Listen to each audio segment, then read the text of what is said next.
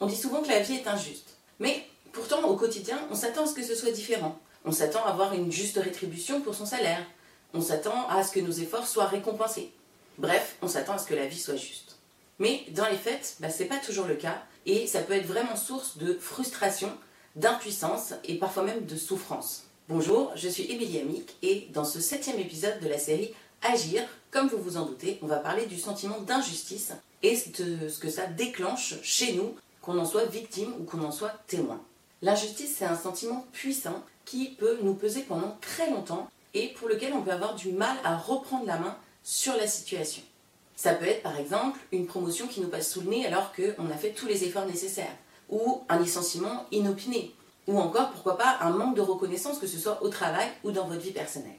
Ce qui pose problème, c'est que dès le départ, que notre sentiment d'injustice soit légitime ou pas, en fait la justice c'est souvent une belle intention mais qui n'est jamais atteinte ou possible à 100%. Et ça, on le voit tous les jours, rien qu'en regardant les infos, dans ce qui se passe dans le monde. Mais pour autant, dans nos sociétés dites modernes, eh bien, on souhaiterait qu'il en soit autrement et que l'injustice ne passe pas par nous. En fait, le mot justice, c'est souvent un mot qu'on emploie souvent sans réellement savoir ce qu'on met derrière. Et en fait, dans la justice, il y a trois notions bien distinctes. La première notion, c'est la notion d'égalité, c'est-à-dire qu'on s'attend à ce que chacun soit traité de manière identique, de manière égale. La deuxième notion, c'est le mérite. Et ça, ça postule que chacun recevra une juste contrepartie pour son travail et ses efforts. Donc que ce soit dans le domaine professionnel, personnel, éventuellement amoureux, amical. Et enfin, la euh, le dernier élément qui compose la justice, c'est aussi l'autonomie. Donc là, ça paraît moins évident, mais c'est le fait que chacun soit maître de son destin et décisionnaire de ses actions. Et c'est encore plus vrai dans un cadre professionnel, puisque souvent on est dans une notion de lien hiérarchique qui peut nous faire perdre ou en tout cas abandonner une petite part de liberté au profit de l'intérêt de l'entreprise. Et dans ces cas-là, c'est d'autant plus important de faire en sorte que les personnes se sentent prises en compte et qu'elles puissent participer à minima à la prise de décision. Et ce qui est intéressant, c'est que en fait, on accorde souvent assez peu d'intérêt ou même euh, aucune pensée à la notion de justice jusqu'à ce qu'il y ait une situation d'injustice qui se présente pour nous ou pour les personnes qui comptent pour nous. Et si je voulais être un petit peu provocante, j'irais même jusqu'à dire qu'en fait on n'est pas pour la notion de justice, mais qu'on est plutôt contre la notion d'injustice. Et on va le voir après, c'est une distinction de taille.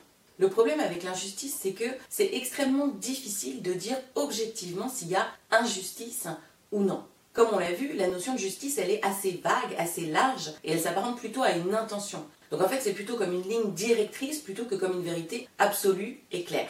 Évidemment, pour celui ou celle qui ressent l'injustice, c'est bien réel. Mais en fait, il y a certains biais qui peuvent rentrer en jeu et qui peuvent donc fausser nos perceptions. Parce que concrètement, comment est-ce qu'on identifie qu'on est victime d'une injustice? Bien, le plus souvent, on le fait en se comparant aux autres. Parce que si vous ne pouvez pas vous comparer à une personne ou à une situation, comment savoir qu'il y a injustice pour vous?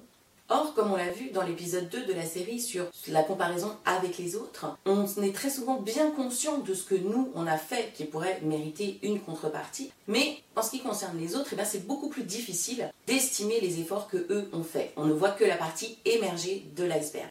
Ainsi, de l'action de se comparer aux autres au sentiment d'injustice, il y a un pas vraiment très mince et qui est très aisément franchi. Parce que finalement, la conclusion de notre comparaison avec les autres, c'est souvent qu'on a l'impression que les autres sont mieux lotis, que ce soit en termes de travail, de salaire, de biens matériels ou même de bonheur. Et une fois l'injustice prouvée par ces comparaisons qui en fait sont souvent inégales ou bancales, eh bien on se retrouve conforté dans notre bon droit, on est bien victime d'une injustice. Et le choix de ce mot victime, il est vraiment important parce que dans ce contexte, et alors, petit aparté, j'exclus évidemment les situations plus graves, les situations qui nécessitent des poursuites judiciaires, etc.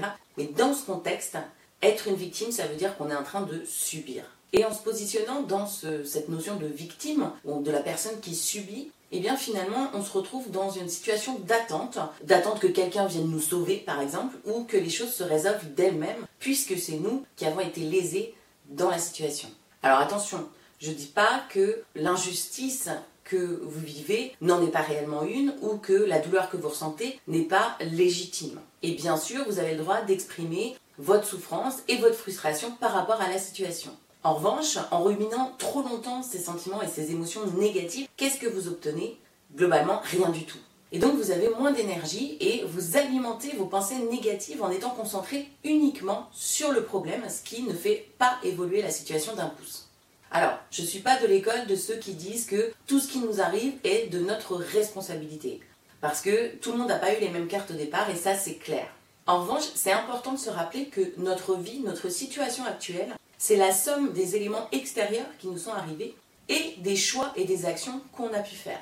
Donc c'est l'ensemble de ces éléments qui nous a conduits là où on en est aujourd'hui. Ça ne veut pas dire non plus que tout sentiment d'injustice nous exonère de nos propres responsabilités.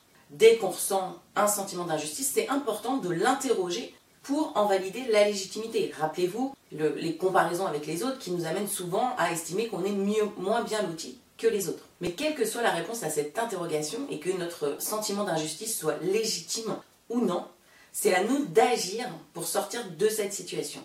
Et ça implique quelque chose qui est parfois vraiment difficile à admettre, c'est que si c'est vous qui devez agir, il est possible que justice ne soit pas rendue pour l'injustice que vous subissez. Si vous restez bloqué au stade de victime et d'alimentation de vos pensées négatives, eh bien vous vous retrouvez dans un état d'esprit qui est toujours négatif. Et ça, c'est pas un état d'esprit qui est propice pour effectuer un changement positif, pour améliorer votre situation. Vous devez reprendre le contrôle de la situation avec les cartes, quelles qu'elles soient, que vous avez en main à ce moment-là. Donc vous ne pouvez pas clairement agir sur le passé ni sur les événements extérieurs qui sont hors de votre contrôle. Mais ce que vous pouvez choisir, c'est la façon dont ces événements vont vous affecter et comment vous allez y réagir. Et pour ça, il faut sortir de la zone de préoccupation où vous n'avez aucun pouvoir d'action. Vous êtes une victime. Pour reprendre la main et agir dans votre zone d'impact. Votre zone d'impact, c'est là où vos choix et vos actions sont sous votre contrôle. Que la souffrance qui est liée à l'injustice, elle est souvent entretenue par l'inaction et par l'indécision. Donc dès lors que vous passez à l'action, votre état d'esprit change parce que vous ne subissez plus. Et vous connaissez sûrement cette citation qui est attribuée à l'empereur Marc Aurèle, même s'il en existe des variantes, que ce soit la prière de la sérénité ou le mantra des alcooliques anonymes. Que la force me soit donnée de supporter ce qui ne peut être changé et le courage de changer ce qui peut l'être, mais aussi la sagesse de distinguer l'un de l'autre. Aussi, quand on est face à une situation injuste, c'est vraiment important pour l'action, pour la suite, de vous demander ce que vous pourriez faire, et bien sûr qu'il soit juste, pour sortir de la situation et du problème.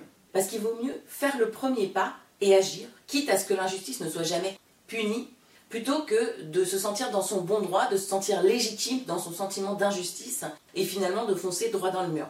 Donc c'est vrai, vous n'aurez peut-être pas la justice que vous espériez ou que vous pensiez mériter, mais en passant à l'action, vous reprenez le contrôle de la situation. Et en sortant de cet esprit négatif qui vous affecte face à l'injustice, eh bien vous serez à même de sortir de l'impasse et pourquoi pas peut-être de faire de cette situation une occasion, voire une opportunité de rebondir. Mais pour ça, il faut agir et il faut lâcher prise sur la notion de justice et la notion d'égalité. Donc pour reprendre le contrôle, passez à l'action en sachant ce que vous voulez. Et si vous ne connaissez pas vos objectifs, vous pouvez télécharger gratuitement la fiche outil Fixer ses objectifs pour les déterminer. Le lien se trouve dans la description du podcast ou en allant sur www.luceliandre.com blog. Si vous avez aimé cet épisode, n'hésitez pas à mettre un j'aime et à vous abonner au podcast pour être prévenu des prochains épisodes. À vous de jouer, reprenez les rênes dès maintenant. À la semaine prochaine